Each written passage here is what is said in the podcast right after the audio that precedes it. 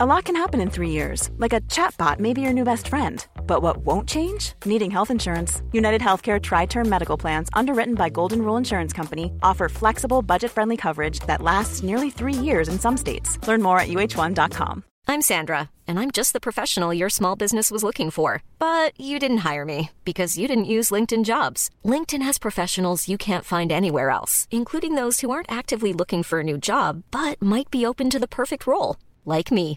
In a given month, over 70% of LinkedIn users don't visit other leading job sites. So if you're not looking on LinkedIn, you'll miss out on great candidates like Sandra. Start hiring professionals like a professional. Post your free job on linkedin.com/people today. Many of us have those stubborn pounds that seem impossible to lose, no matter how good we eat or how hard we work out. My solution is PlushCare. PlushCare is a leading telehealth provider with doctors who are there for you day and night to partner with you in your weight loss journey. They can prescribe FDA-approved weight loss medications like Wegovy and Zepbound for those who qualify. Plus, they accept most insurance plans. To get started, visit plushcare.com/weightloss. That's plushcare.com/weightloss. Jag kan fortfarande inte prata om det, för det var så vidrigt. Säg att du vet vad jag pratar om. För jag saknar fortfarande ord. Det är som ett dödsfall i familjen som man fortfarande inte kan prata om.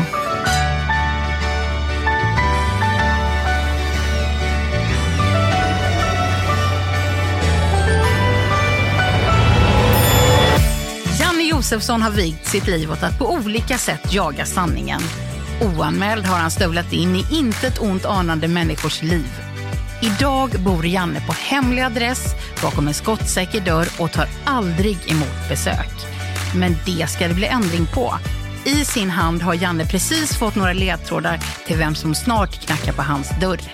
Välkommen till oväntat besök hos Janne Josefsson. Dagens gäst är PR-kvinnan, entreprenören, politikern och Army of Lovers-medlemmen Dominika Peczynski.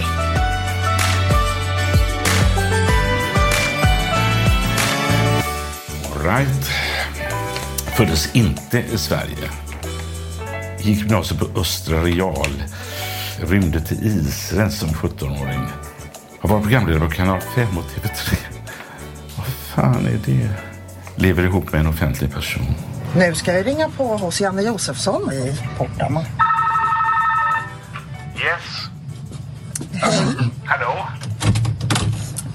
Hej. Kan du identifiera dig? Nej, absolut inte, men jag hoppas jag är välkommen ändå. Jag trycker på knappen då. Har gått i parterapi med sin partner. Och vem fan har inte gjort det? Undrar om det inte är någon iransk tjej. Precis som du, Janne, gått isär med sin partner för att sedan gå samman igen. Let's dance. Den här personen har fan varit med överallt. Det är ju inte Carola.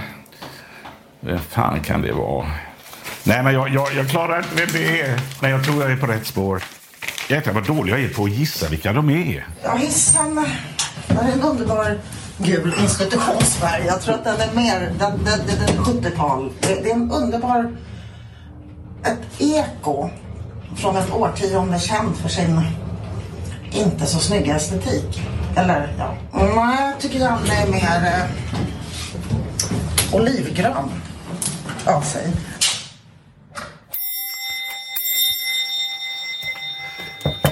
Ja. God dagens. Vad trevligt. Vad kul, vad roligt att se dig. Detsamma. Det är jättekul. Får jag komma in? Välkommen. Tack så mycket. Här bor jag. Sen 10 år efter en skilsmässa kan jag säga så hamnade jag här. Vad fina mattor. Ja, mattorna. Är det inget annat som är fint? Är det bara mattorna? Nej, jag börjar nerifrån. Ja, herregud.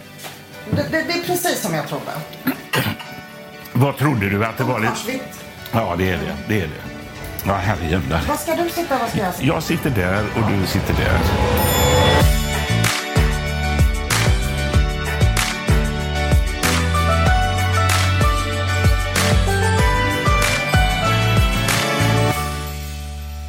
Men har du någon lägenhet i Stockholm också? Nej, jag har inte det längre. Jag hade det i rätt många år, lite olika lägenheter. Vi som bor på Östermalm vill gärna ha dig på Östermalm. Jag pratar för alla som bor där. Att vi som bor på Östermalm vill att du också ska vara på Östermalm. Jag känner att jag talar för alla som bor där. Att du ska vara där. Det tror jag inte. Jo, det tror jag visst. Carl Bildt bor ju där. Han är ju uppvuxen där. Men han bor väl i Italien. Han är långt borta. Ja, eller något. Jag vet inte. Men du... Vem ska intervjua vem? Alltså, nu är det jag som intervjuar. Du får inte ställa några hemska frågor. Eller, det kommer inte jag göra heller. Nej, jag vill, om jag tänkte börja säga, om du skulle ställa en diagnos på dig själv, vad skulle du komma fram till då? ADHD såklart. Alltså? Ja, alltså inte bara gissningsvis. Hur kommer du fram till det? Jag betalade för en jättedyr utredning. Har du gjort det? Ja, nyligen. För jag tänkte, vad är det? Så här kan man inte... Det är bara skönt att veta. Ja. Jag gjorde när jag efter jag hade fyllt 50. Ja. Så gjorde jag faktiskt en egen utredning. Inte för att... Det var skönt att veta varför man tappar bort allting och inte vet vad klockan är och har så dåligt lokalsinne. Och fullständigt disträ. Det kostar ju på så mycket att vara så slarvig som jag är. Och då var det bara skönt att ha några bokstäver på det. För sin egen sinnesfrid. Men varför ville du veta? Du kände på det att det var någonting. Ja, jag ville veta också därför att... nej, men det var skönt. Jag kan inte hjälpa att jag inte vet vad min telefonladdare är. Därför att jag bara är sån. Jag letar efter den lika mycket ändå. Och också för att det är så pass ärftligt så jag ville ju se om... Är det det? Det är jätteärftligt. Och det förklarar jättemycket om hur min mor var, inte min pappa. Och lite... Också vad jag har fört över för gener till mina barn. Så jag kanske kan hjälpa dem lite grann. Och... Är det negativt eller positivt? Det är bara negativt. Det är ingen superkraft. Alltså det är inte roligt att tillbringa 25% av sin vakna tid med att leta efter saker. Det är lite handikappande. Det är alltså humörväxlingar också? Inte så mycket för mig. För mig är det mer inattention. Mm. Alltså att jag tappar fokus. Jag går in i ett rum och jag vet inte varför jag gick dit. Men det kan ju leda till någon form av självhat. Så här, hur dum i huvudet kan jag vara? Hur kan jag liksom, varför vet jag inte vad min nyckel är? Jag la den i väskan för en sekund sedan. Det var inte så himla länge sedan. Men för något år sedan. Jag har ju fått höra också att det kan vara superkraft. Alltså att väldigt begåvade, väldigt kreativa människor kan ha det. Ja, men du kan vara begåvad och kreativ med ADHD. Du kan också vara jättekorkad och helt kreativ med ADHD. De existerar parallellt. Ja, så att räddningen är väl att man är lite, i alla fall jag, är hyfsat smart och hyfsat kreativ. Det är väl... The antidote, vad ska man säga, vad heter det på svenska, till ADHD. För ADHD, det är inget roligt. Alltså jag önskar verkligen att jag var ordentlig och att jag öppnade mina kuvert och förstod vad en deadline var. Utan att någon ringde och sa det. Du måste göra det här nu imorgon. Ja, visst. Skulle det vara lätt att vara gift med dig? Vad tror du? Jag tror inte. Alltså, det är så här vi... Men det är roligt. Det är roligt. Ja, det är inte lätt, men det är ganska kul. Vad är det som har gjort dig till den du är då? Du har ju en bakgrund med föräldrar som ville att du skulle... Det är en lång historia. Alltså, jag kom till Sverige när jag var 7 år från Warszawa. 7 år? Ja. Och jag är judinna. Så då började jag i judiska skolan som ligger på Östermalm. Och det är från 1:an till 6:an. Sen fick man gå 7:an till 9:an i nära anslutning till judiska skolan för att man skulle kunna... sticka ner där och äta koshermat, vilket exakt ingen gjorde. Och sen så var det bara så att hela klassen började på Östra. Ja. För det var bara att alla gick i skolan där, men ingen bodde där. Klass 7B hette det ju, alltid när man kom till Ahlströmska. Judeklassen. Judeklassen. Ja, men det var inget taskigt. Nej. Men det var väldigt spännande, därför att vi hade ju gått i judiska skolan. Och nu jag får säga sånt här, för jag är judinna själv. Och alla var jättekorta, hade jättekrulligt hår. Och sen fick man börja i Ahlströmska skolan på Östermalm. Och fick träffa klass 7A. Själv var vi då klass 7B. Och de var en halv meter längre än vi. De var jätteduktiga på bollsporter. Och de fick göra vad de ville. De fick välja yrke själva. Det var helt... Vi förstod ingenting, för till oss hade alla föräldrar sagt att vi var tvungna att bli läkare. Och att man fick inte välja sitt yrke själv. Och om man var en riktig idiot så fick man bli advokat. Annars var det bara konsertpianist. Så det var ju liksom lite chock att få gått helt liksom assimilerat. Men i en judisk klass. Och sen få börja i den här blandade skolan då, från högstadiet. Kände du av någonting av liksom antisemitism och sånt där? Jag har aldrig gjort det. Du hade upplevt det? Nej. Jag har läst på internet om mig själv. sånt. Men aldrig i livet. Men har det varit negativa sammanhang? De ja, det är ingen som säger, åh, det är en sån härlig judinna. Ja. Nej, så skriver inte folk. Nej, men du vet, man går in på Flashback så står det någonting om... ja. Men jag har aldrig varit med om någon som har sagt någonting, alltså något fastat ord eller någonting otrevligt. Aldrig. Nej. Inte under min uppväxt på Östermalm heller. Som ju var väldigt konstigt eftersom jag pendlade mellan Bredäng. Som ju, vad är motsvarigheten? Bredäng, ja, det är liksom en gammal traditionell förort kan man väl säga, va? Ja, det är miljonprograms... Ja, absolut. Ja, det är klart att... Det var en daglig klassresa, varje dag, fram och tillbaka. Ja, klassresa. Verkligen. Men vad gjorde den med dig, den här klassresan? Där är ju du och jag lite lika. Jag är från Biskopsgården här i Göteborg. Och min mamma hade ambitioner, men hon var ju städerska, hon blev brevbärare och sånt här. Men hon ville ju pushade mig lite grann så här, inte på ett negativt sätt, utan hon kanske själv skulle vilja skriva och sånt där. Och så indirekt så påverkade hon mig som jag inte riktigt förstod själv. Va? Hur många syskon var ni? Ja, det visar ju sig att jag uppvuxen med min syster och pappa och mamma. Men så hade jag en halvbror då som var kriminell. Och sen är det ytterligare en. Min mamma lämnade 2 barn nyfödda till Vidskärs barnhem. Va? Men då var hon ung, va, när det hände? Ja, du vet, och då var hon 17 år när hon födde sitt första barn. Och kunde inte ta hand om dem. Och jag har ju skrivit mina memoarer nu. Jag ska läsa dina memoarer. Det ska bli väldigt intressant. Är du väldigt öppen i din bok? Ja, jag är öppen. Jag försöker vara öppen. Den heter Rädd för sanningen. Det är klart att ibland, den är ju dubbeltydig den titeln, för att jag kanske är rädd för vad är min egen sanning och var kommer drivkraften ifrån? Är det bara ädla motiv? Eller, och du vet, man får jag tror att du bara har ädla motiv. Men dina föräldrar var väl inte kanske förmögna, men var utbildade och sånt där? Ja, jag kommer ju från en... Alltså, i det motto, vi kommer ju från kommunistisk diktatur. Ja. Så ägandet var ju ingenting som folk kunde liksom slå... Nej. Det var inte det, men jag kommer ju från en familj med intellektuellt kapital. Ja, jag menar det. Ja, mor som är matematiker och massa jävla professorer. Och pappa har liksom dubbla civilingenjörsexamen. Ja. Och alltså, när vi åkte från Polen åkte vi inte till Sverige, eller vi flydde faktiskt, det var olagligt att emigrera då. Hade man åkt så det enda sätt man kom tillbaka på var via fängelse liksom.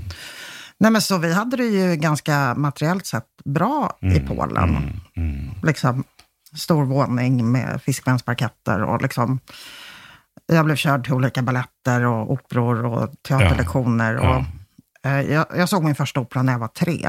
Kärleken till de 3 apelsinerna, då kissade jag på mig. Så hur många år var du i Warszawa? 7 år. 7 år. När drar du till Israel? Ja, alltså sen så var jag en jättesnäll flicka. Ja. Alltså från 7 till 15 ungefär. Så att hela satt längst fram och räckte upp handen, hade flätor och var... Och sen så revolterade jag lite och då tyckte jag bland annat om att lifta. Så den längsta, jag var faktiskt 19 år när jag lyftade från Ekerö till Haifa med en väninna. Jaha. Inte själv. Nej, man ska inte lyfta själv. Nej, alltså idag är det väl, jag tänkte på det. Det var ju väldigt vanligt även här i Sverige då att man själv, jag var lyftat och man kanske har tagit upp någon lyftare. Det skulle jag aldrig göra idag. Jag tror inte det. Men varför är det så då? För att jag kan inte tänka mig att människorna har blivit farligare än vad de var då. Man liksom tänker, ja, men det här är väl ingen som lyftar idag. Det måste ju vara någon som har onda avsikter på något sätt. Så ser jag det på. Jag ser inga liftare längre. Vi tog upp några liftare för 2 år sedan på Gran Canaria. Ja. En tjejkompis och jag. Det var ett par som hoppade in. De liftade. Och då tänkte vi att vi ville leva lite farligt. Så vi stannade för det här unga paret som liftade. Vet vad det står här? Nej. Att du gör som du vill. Du är världens mest självständiga person. Förutom om jag har tappat bort något, för då gör jag ju ingenting. Nej. Då letar jag efter den saken. Men du är det alltså? Nej, men jag har skrivit en bok som heter Jag gör som jag vill. Och bara tyckte det var en rolig titel. Och väldigt konstigt att ingen redan har skrivit en bok som heter Jag gör som jag vill. Men går du att leva med människor som gör som du vill? Nej, men det gör jag ju inte. Jag gör inte vad jag vill. Jag tycker det är en distinktion i nyans där. Jag gör som jag vill. Livet kastar exakt samma problem på mig som på någon annan. Men hur man sedan tacklar dem är ju upp till ens eget huvud. Jag gör absolut inte vad jag vill. Men vad är det som gör att du har blivit den personen då? Ja, men det är nog att jag kommer från Polen. Och är uppvuxen i ett, liksom, de första formativa åren i ett väldigt totalitärt samhälle. Där jag har blivit... Alltså, jag har fått det med den så kallade bröstmjölken att ifrågasätta allt. Allting som sägs dig som en sanning får du vända på i liksom 20 olika perspektiv innan du fattar ett beslut om vad. Men dina båda föräldrar var politiskt engagerade? Nej, men de var ju tillräckligt... Nej, det fanns inget som hette politiskt engagerade. Nej, det fanns ju ingen opposition. Nej. Men man fick inte vara dissident. Det var inte så att säga, hej, nu går jag in i oppositionspartiet och har detta kul. Nej. Du vet att jag har ställt upp i riksdagsvalet för Liberalerna. Just det. Du gjorde det i år, ja. Ja, så man kan säga att jag gör som jag vill. Men jag röstar som mina föräldrar alltid gjorde också. Så Folkpartiet har vi alltid... Ja. Jag kallar det fortfarande. Jag har alltid tänkt på din man Anders som liberal mer än höger och moderat. Jag är mer konservativ än han. Är det så? Ja. Alltså, men stämmer det då att han är mer liberal egentligen? Ja, nej men alltså, pratar vi så här fiskalpolitik eller, han är ju ekonom. Han är ekonom. Ja, jag vet. Och nästan libertarian har jag uppfattat honom som ett tag. Ja, som ung, ja. Men han är nog mer för, alltså jag förstår inte makroekonomi. Så jag ska inte bråka med honom liksom. Men jag tror att saker och ting ska vara lagom reglerade, har jag förstått. Och lagom statliga. Och alltid genomlysta. Varför fastnar du för honom? Han är snygg. Men vad skulle jag annars ha fastnat för när jag kände honom? Stilig karl, bra blick liksom, sexig. Ja. Han hade, innan vi träffades hade han ju varit inne i mitt vardagsrum via tv-apparaten i 1000 år kändes det som. Och jag tyckte alltid han, där är det snygging. Och så var det. Ja, han såg likadan ut faktiskt. Utan tv-smink också. Ja, han gjorde så med hästsvansen. Var det din idé? Det var innan. Men det var inte din idé? Nej, det var innan vi träffades. Vi träffades ju efter att han var finansminister. Ja, just det.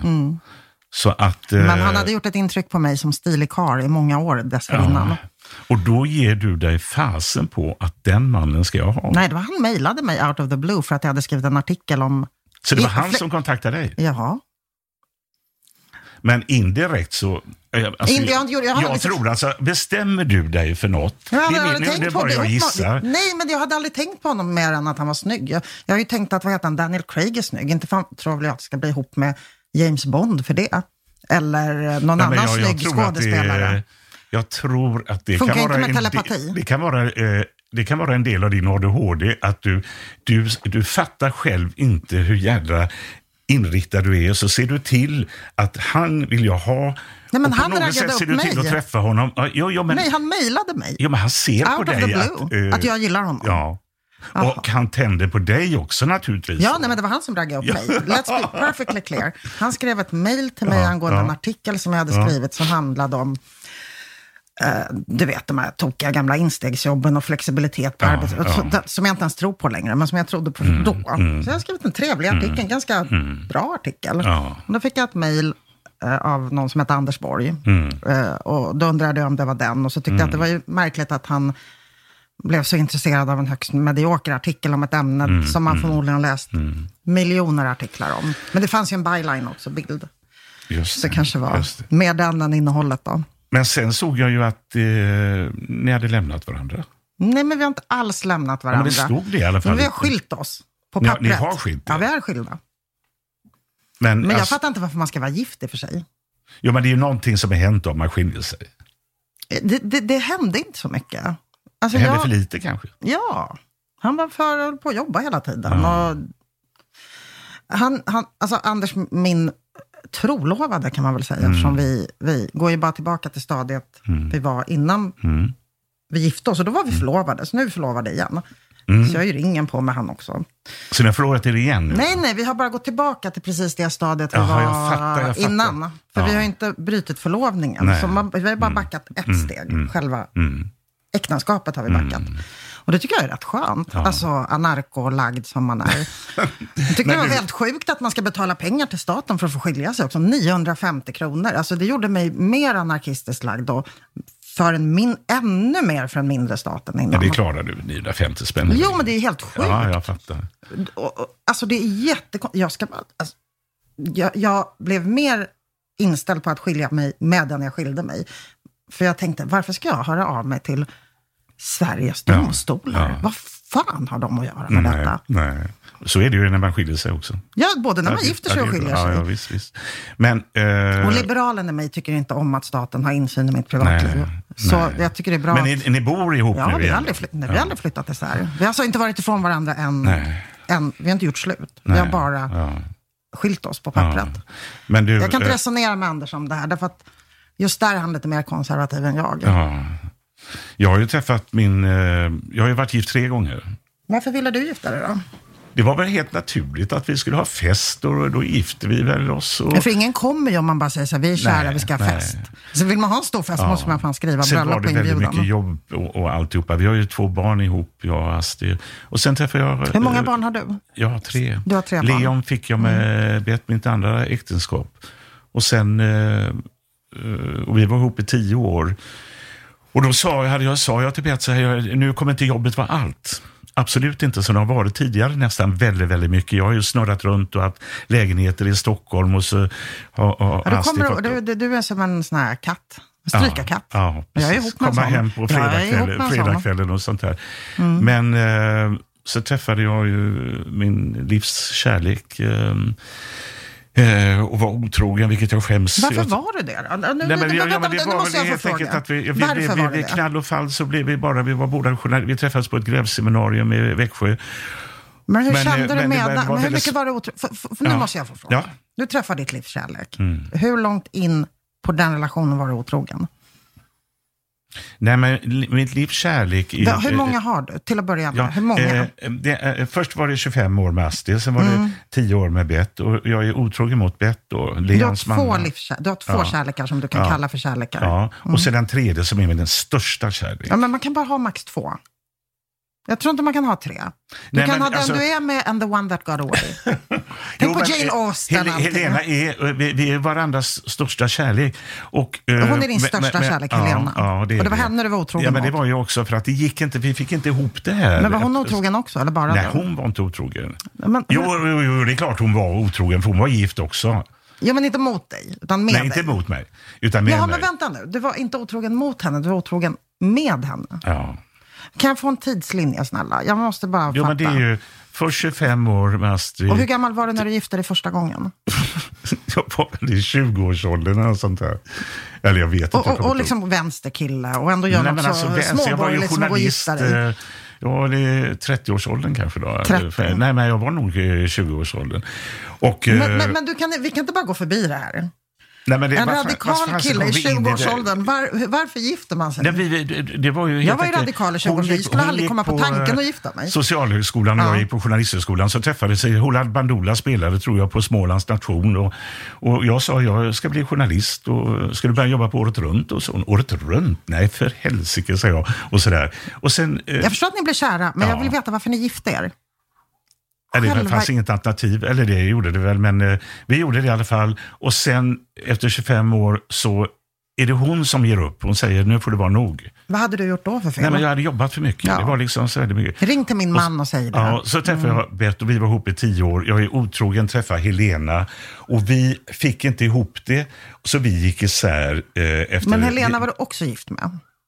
Ja, absolut. I 3 år i alla fall, tror jag. Ja. Men vi fick inte ihop det rent praktiskt och så här och olika grejer. Men hon hörde att jag skulle skriva mina memoarer. Hon hade hört på Lotta Bromé och då ville hon veta vad jag skulle skriva om henne. Och då träffas vi igen. Och det har lett att vi i alla fall har har connection. Och har ni fått till det igen? Men har ni fått? Alltså det är bara jag tror jag vet inte. Nej, men har ni gjort det? Ja, nej, vi har inte gjort det. Andra omgången, nej. Men du hoppas. Men vi kommer att fixa det. Det kanske ordnar sig. Men vad roligt, det är roligare att fråga dig. Nej, men jag får inte fråga mig.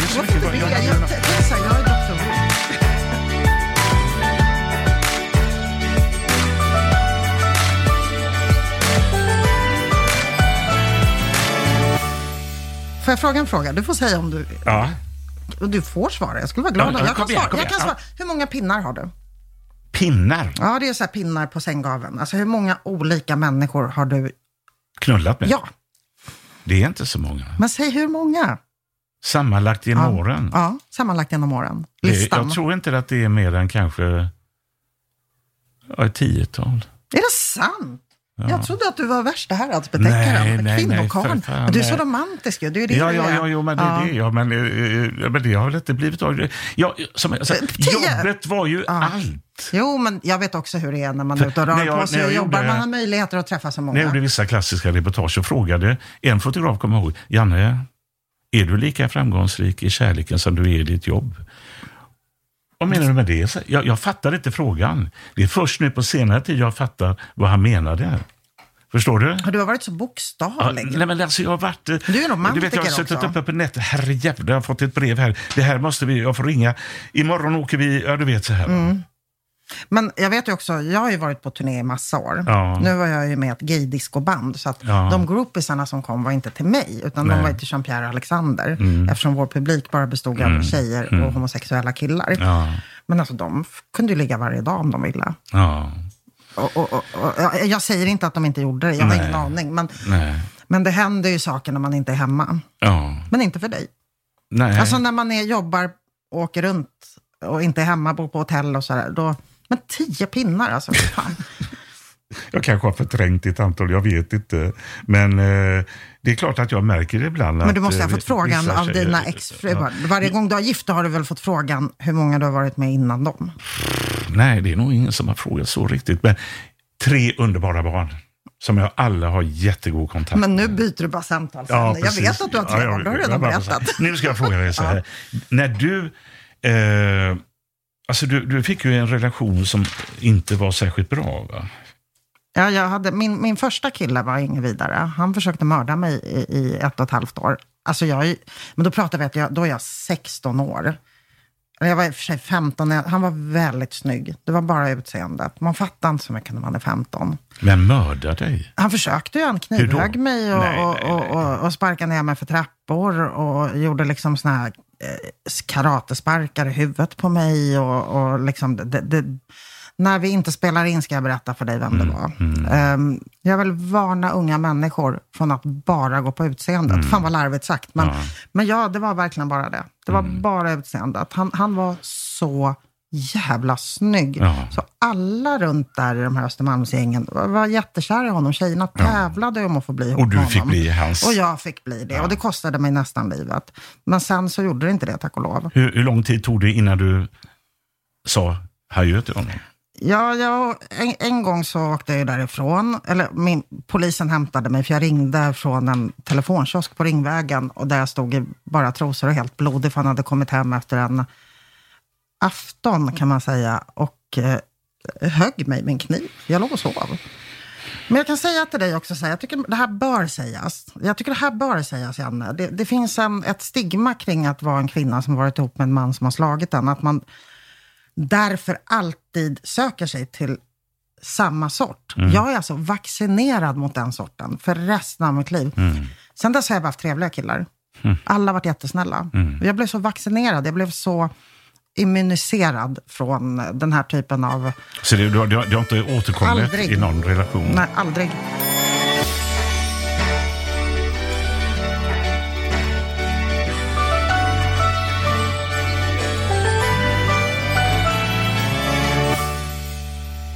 Hur många har du knullat med då? 50 kanske. 50 pers? Ja, men det var mest på 80-talet, när jag var tonåring. Efter att det tog slut mellan mig och det här psykot som skulle mörda mig, då vill jag ju verkligen ha många pinnar. Vad menas med det, många pinnar? Ja, men det var väl då det var många pinnar. Den här när min väninna och jag lyftade till från Ekerö till kibbutz. Alltså alla på, så kan man på kibbutz, alla på en kibbutz ligger med alla. Det är ju det man gör, man plockar apelsiner och knullar liksom. Så där var det många pinnar. Sen jobbade jag som fotomodell ett tag när jag var ung också, i 2 år. Jag började som modell på heltid och reste runt och var i liksom olika storstäder och du vet, man jobbar. Är du lycklig nu? Pinnar. Är du lycklig idag? Vad är det för jävla fråga? Det är väl ingen dum fråga? Ja, hur fan ska en vuxen människa vara lycklig när man vet om att man själv ska dö? Och att alla man... Alltså, vad fan. Jag tycker om mitt liv, ja. Men lycklig, då, det krävs ju... Vad lägger du i det då, i begreppet att vara lycklig? Det var du som sa lycklig.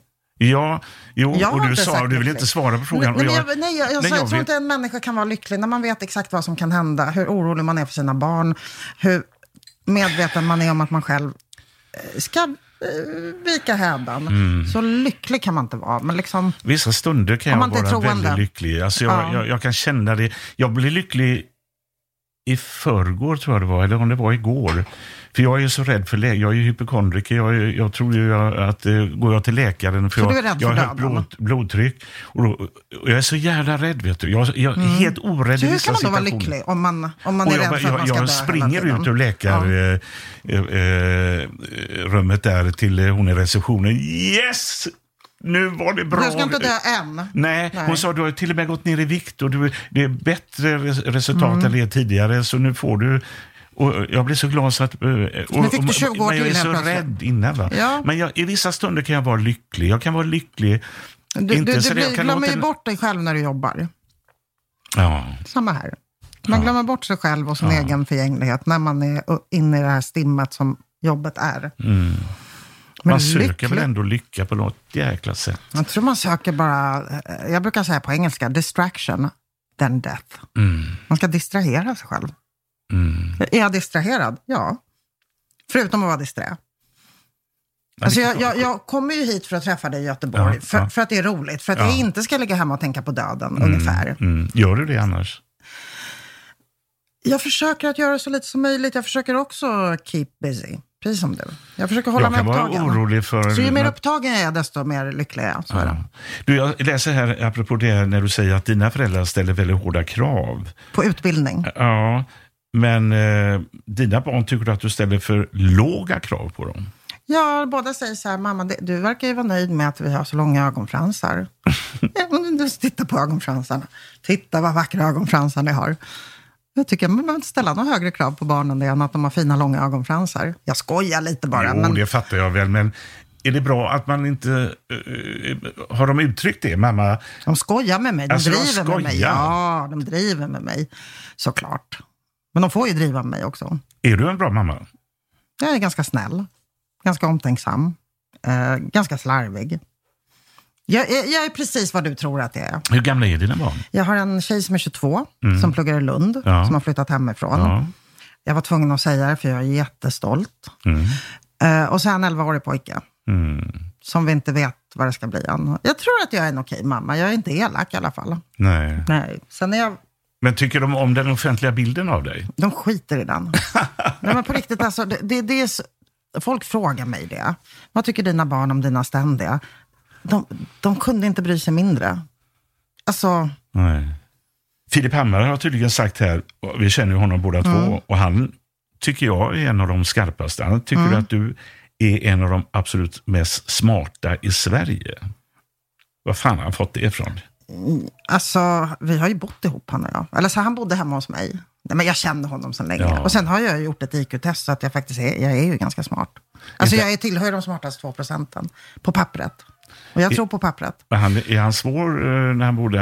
Han har väl öppet gått ut och sagt att han är bipolär, va? Vem är inte det, höll jag på att säga. Är du det? Nej, men jag tror att man kan kalla det ADHD, man kan kalla det bipolär, det är... Lite rörigt. Nej, ibland. Men alla är lite röriga ibland. Jo. Men det är skönt att ha en diagnos på det. Alltså i och med att både du och jag... Tycker du om Filip? Jag gillar honom jättemycket. Jag tycker om honom. Och även Fredrik. Men de är ju totalt olika. Ja, den ena är ju ordentlig och den andra är lite all over the place. Fredrik är ju verkligen, han får hålla i allting. Filip kommer ju liksom där och levererar. Men han gör det lite som en image också. Vad brinner du för idag? Jag brinner... Vad fan ska jag säga? Ja, nej, men jag har varit väldigt engagerad i det här valet faktiskt. Jag har verkligen, verkligen brunnit för att Sverige ska få ett regeringsskifte. Alltså på riktigt, ja, det har uppslukat min tankevärld, min känslomässiga värld i nästan ett år. Vad tyckte du om Sabuni? Du vet att jag älskar henne. Du vet att jag älskar Sabuni. Nej, det är väl hon lite grann som är kopplingen. Eller så säger jag saker som du inte relaterar till alls. Jag vet inte, men jag kan förstå det. Jag har ju träffat henne privat, för hon är ju ihop med en av mina bästa kompisar. Ja. Men det funkade ju inte för siffrorna blir ju allt lägre. Ja, men det funkar ju inte om man är med i ett parti. Alltså hon försökte ju valla katter. Mm. Alltså onda katter också. De här rara siameserna. Det funkar ju inte när hon var statsråd, när NMK var statsråd. Mm. Jag kommer ihåg det, för jag var ihop med hans presssekreterare då, som jag har min 11-åriga son med. Mm. Det görs ju sådana mätningar hela tiden. Vem är de mest populära statsråden? Mm. Och interchangeably, jag vet inte hur jag ska säga det på svenska, därför säger jag något engelskt ord. Så var det alltid Carl, Fredrik, Anders. Anders, Fredrik, Carl. Och NMK var alltid det fjärde mest populära statsrådet. Och det folk alltid pratade om då när hon var minister var att hon gick igenom kameran, hon hade sån jävla karisma. Hon var väl det som kallades för integrationsminister? Ja, hon hade några jämställdhetsminister. Men det man pratade om då när hon var minister var vilken otrolig karisma hon hade. Hur hon verkligen gick igenom kameran. Jo, för då jobbade hon med ett departement som stöttade henne. Ja. Nu har hon varit ledare för ett parti som har försökt mörda henne. Inte bokstavligt. Jag överdramatiserar. Och man kan inte vara ledare för en grupp människor som inte lyfter en. Så det är vad som har hänt. Men det är ett hårt ord vi använder i alla fall, även om jag förstår att de inte bokstavligen ska mörda henne. Nej, men alltså, de ville ha ihjäl henne. Politiskt, ja, absolut. Varför det? Därför att hon har ju varit Liberalernas slugger. Hon har ju valt en partilinje där man har lämnat den här januariöverenskommelsen eller decemberröran. Och hon var först ut med att säga vi vill tillhör en borgerlig regering. Alliansen är död, det har alla vetat jättelänge. Centern och Liberalerna lämnade, ingick i någon jävla konstig soppa med sossarna. Och när hon kom tillbaka som partiledare så ville hon sätta stopp för det. Hon ville liksom... Hennes avtryck var att göra Liberalerna / Folkpartiet ett borgerligt parti igen. Och hon har fått betala det högsta priset för det. Inte det högsta, men det politiskt högsta. Du och jag kommer från mediebranschen, jag kommer också från nöjesbranschen. Och säger, jag tror inte man kan förstå hur smutsigt det är att befinna sig i en bransch som är ett nollsummespel. Det här är ett nollsummespel. Alltså det finns bara 100%. Alltså, men på vad sätt är det ett nollsummespel? Ja, därför att du kan bara vinna på grund av att någon annan förlorar. Om du startar ett företag och det blir jätteframgångsrikt, då vinner du och så kan flera vinna med dig. Men ett nollsummespel för att du kan bara vinna som politiker på bekostnad av att någon annan förlorar. Jag tänker ju på så det här. Det är ett nollsummespel därför att annars så let's grow together, låt oss växa tillsammans. Eller så här, jag kommer ju från en bransch i musikbranschen och jag var samtida med massa jävla svenska popstjärnor. Och vi visste ju att vi drog varandra på hitlistorna. Så är det ju inte i politiken. Det finns bara 100%. Gillar du Alexander Bard fortfarande? Älskar honom, han är min pappa. Får jag säga, han är min brorsa. Nej, han är inte min pappa. Han skulle känna sig gammal om jag sa så. Jean-Pierre Barda.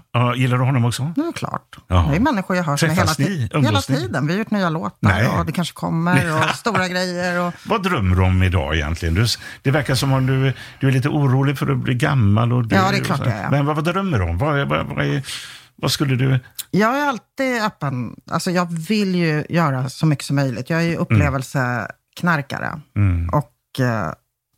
jag drömmer om, jag skulle vilja starta ett filmbolag. Jag skulle vilja sitta i ett writers room och vara med i en grupp som skrivit en tv-serie på engelska som är så bra som Succession.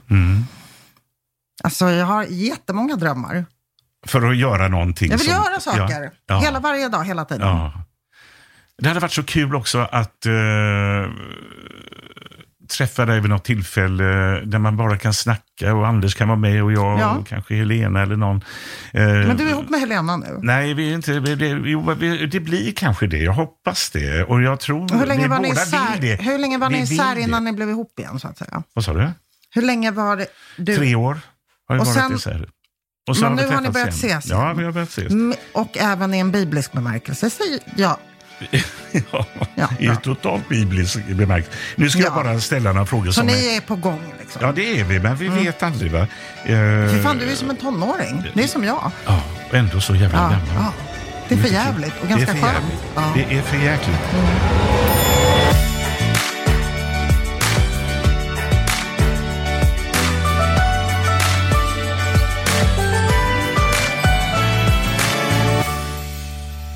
Det är en god vän till mig som har ställt några frågor som ska ställas till de som kommer hit, som jag kom på nu bara oavsett vad personen är. Eller ja, här står det. Nej, jag kan inte ställa de här frågorna. Jo, jag skojar bara. Så här står det. Och du kanske är någon... Nej, jo, du kanske är någon... Jag blev aldrig förolämpad. När du var liten, cirka 57 år... Förlåt, när jag var liten för 5-7 år. Nej, alltså när du var cirka 5, mellan 5 och 7 år. Vad gjorde du då som gjorde dig riktigt, riktigt glad? Jag mimade till ABBA. I Warszawa. I hopprep. Vilken låt var det? Alla. Det var ju den här, vad var det för skiva som kom ut då när jag var 5? 75. Jag mimade till ABBA. Alltså då var du upprymd, du var lycklig, du var glad, du var... Ja. Exalterad liksom. Så. Jag stod i Warszawa i en stor jävla paradvåning med topprep och mimade till ABBA. Och så... här, titta! Och så fick jag mimat nästan till ABBA hela livet sen. Så var det. Jag älskade det. Underbart. Här kommer följdfrågan till det här. Hur förvaltar du den naturliga inre passionen? Det bygger ju liksom på att du har den. Och det har du ju idag i ditt vuxna liv. Som ger dig samma glädje som då.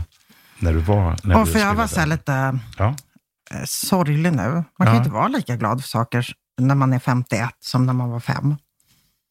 Nej. Alltså man har en större katalog av redan upplevda händelser. Det här med att du har 3 barn. När man är med sina barn, när de upplever saker för första gången. Det är en rolig grej. Men då måste man ha barnbarn snart också. Men du kan aldrig uppnå den där totala lyckan då liksom längre. Första gången man gör någonting. Första gången, alltså jag har gjort så knasiga saker. Jag har spelat på arenor för 150 000 personer. Jag har gjort det 40 gånger. Ja. Det är bara roligt första gången. Alltså förlåt, nej jag ska inte säga så. Då blir Fortuna arg på mig. Det är roligt. Nej, men jag tror jag har i vissa stunder även senare tid i livet kunnat alltså den här totala... euforin. Ja, men det kan jag också uppleva. Men sen kraschar man ju lite på kvällen. Nu kommer det här då. Men du pratar mer om dig själv tycker jag. Nej, men det blir ju... Du är gästen. Jag är så himla glad för att du kom. Om du fick fritt forska i ett ämne, vilket ämne hade du då valt och varför? Men kanske neuropsykiatri liksom. Den mänskliga hjärnan, den individens beskaffenhet, själen. Ja. Psykiatrin, alltså. Ja, alltså det kanske är en blandning av psykiatri, psykologi, teologi, filosofi. Vad är en människa? Skulle du klara det då? Nej, ingen har ju klarat det hittills. Så. Nej. Men vad skulle du få reda på då? Alltså, som... Jag vet inte. Ja, men jag tycker människan är mer intressant än någonting annat som finns i vårt oändliga universum. Ja. Homo sapiens gillar jag. Ja. Jag skulle vilja veta mer om oss. Forska... Och hur man kan göra så att vi slipper dö. Så anti-age. Nej men gud. Nej men tänk om det någon lyckas. Nu lever vi ju en tillvaro där liksom jorden ska gå under. Det har jag ju tänkt med barn. Tror du att jorden ska gå under? Jag har aldrig tänkt det. Nej, det tror jag väl inte. Men det är klart att jag kan ingenting om klimat och sådana här grejer. Och kemi och fysik. Och, men vet du bara att människan... vår art är så jävla bra på att lösa saker. Vi är också bra på att bekriga varandra och döda varandra. Ja. Men som art är vi så jävla bra på att lösa saker. Vi människor. Mm.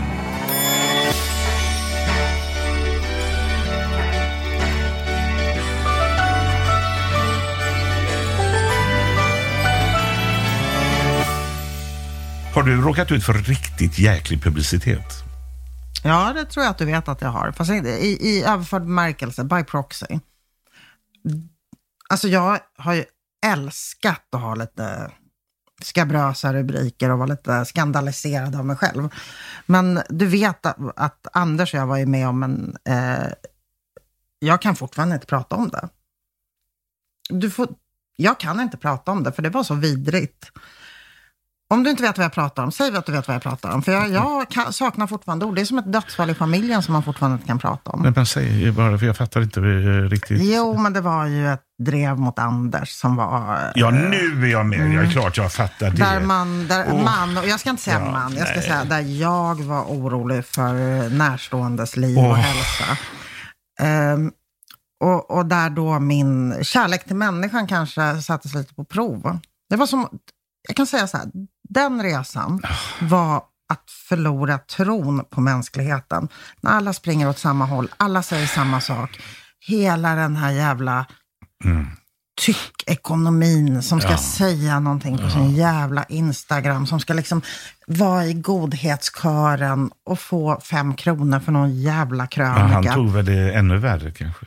Jag vet inte. Nej. Jag vet inte, men det beror på vem som är känsligare av oss. Ja.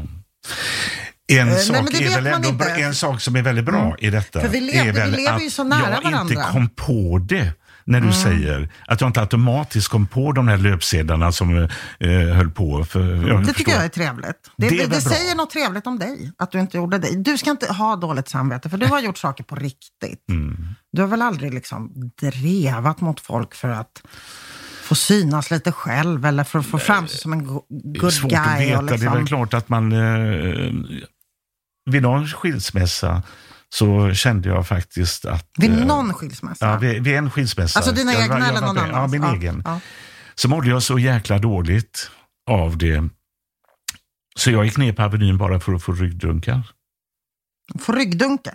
Ja, men det är väl inte på någon annans bekostnad. Nej, men det är väl, pinsamt. Nej, och, pratar inte alls om samma sak. Jag pratar om att du gör dig bred på någon annans bekostnad. Du ska skriva den här jävla krönikan.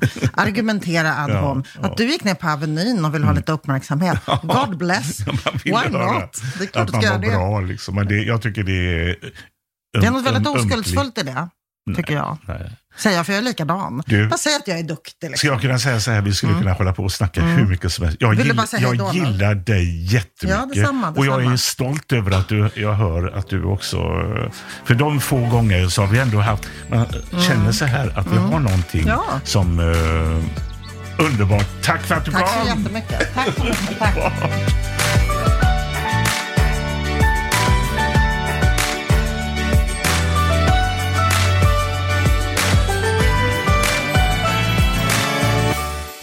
Jag skulle vilja att om Janne kom till Stockholm någon gång så skulle han följa med mig ut i en Stockholmsskog och plocka svamp. Ja, det skulle jag vilja. Jag skulle vilja att Janne kom till Stockholmstrakten i våra lövskogsområden och plockade svamp med mig. Det är jättekul. Det tror jag han skulle tycka också. Det är ju väldigt mycket känslor. Hon är ju begåvad och så är hon begåvad med att hon är liksom naken i någon bemärkelse, alltså hon är helt transparent känns det. Och nej, men det var ett möte som heter duga tycker jag, och hon går ju loss alltså, och man känner någon slags närhet i blickarna, och inte så att vi var attraherade av varandra. För jag hade nog inte stått ut med henne, hon hade inte stått ut med mig tror jag. Det tror jag faktiskt. Men hon är ju stilig, hon är kul och öppen då. Och det är ju att träffa människor som är så öppna, det är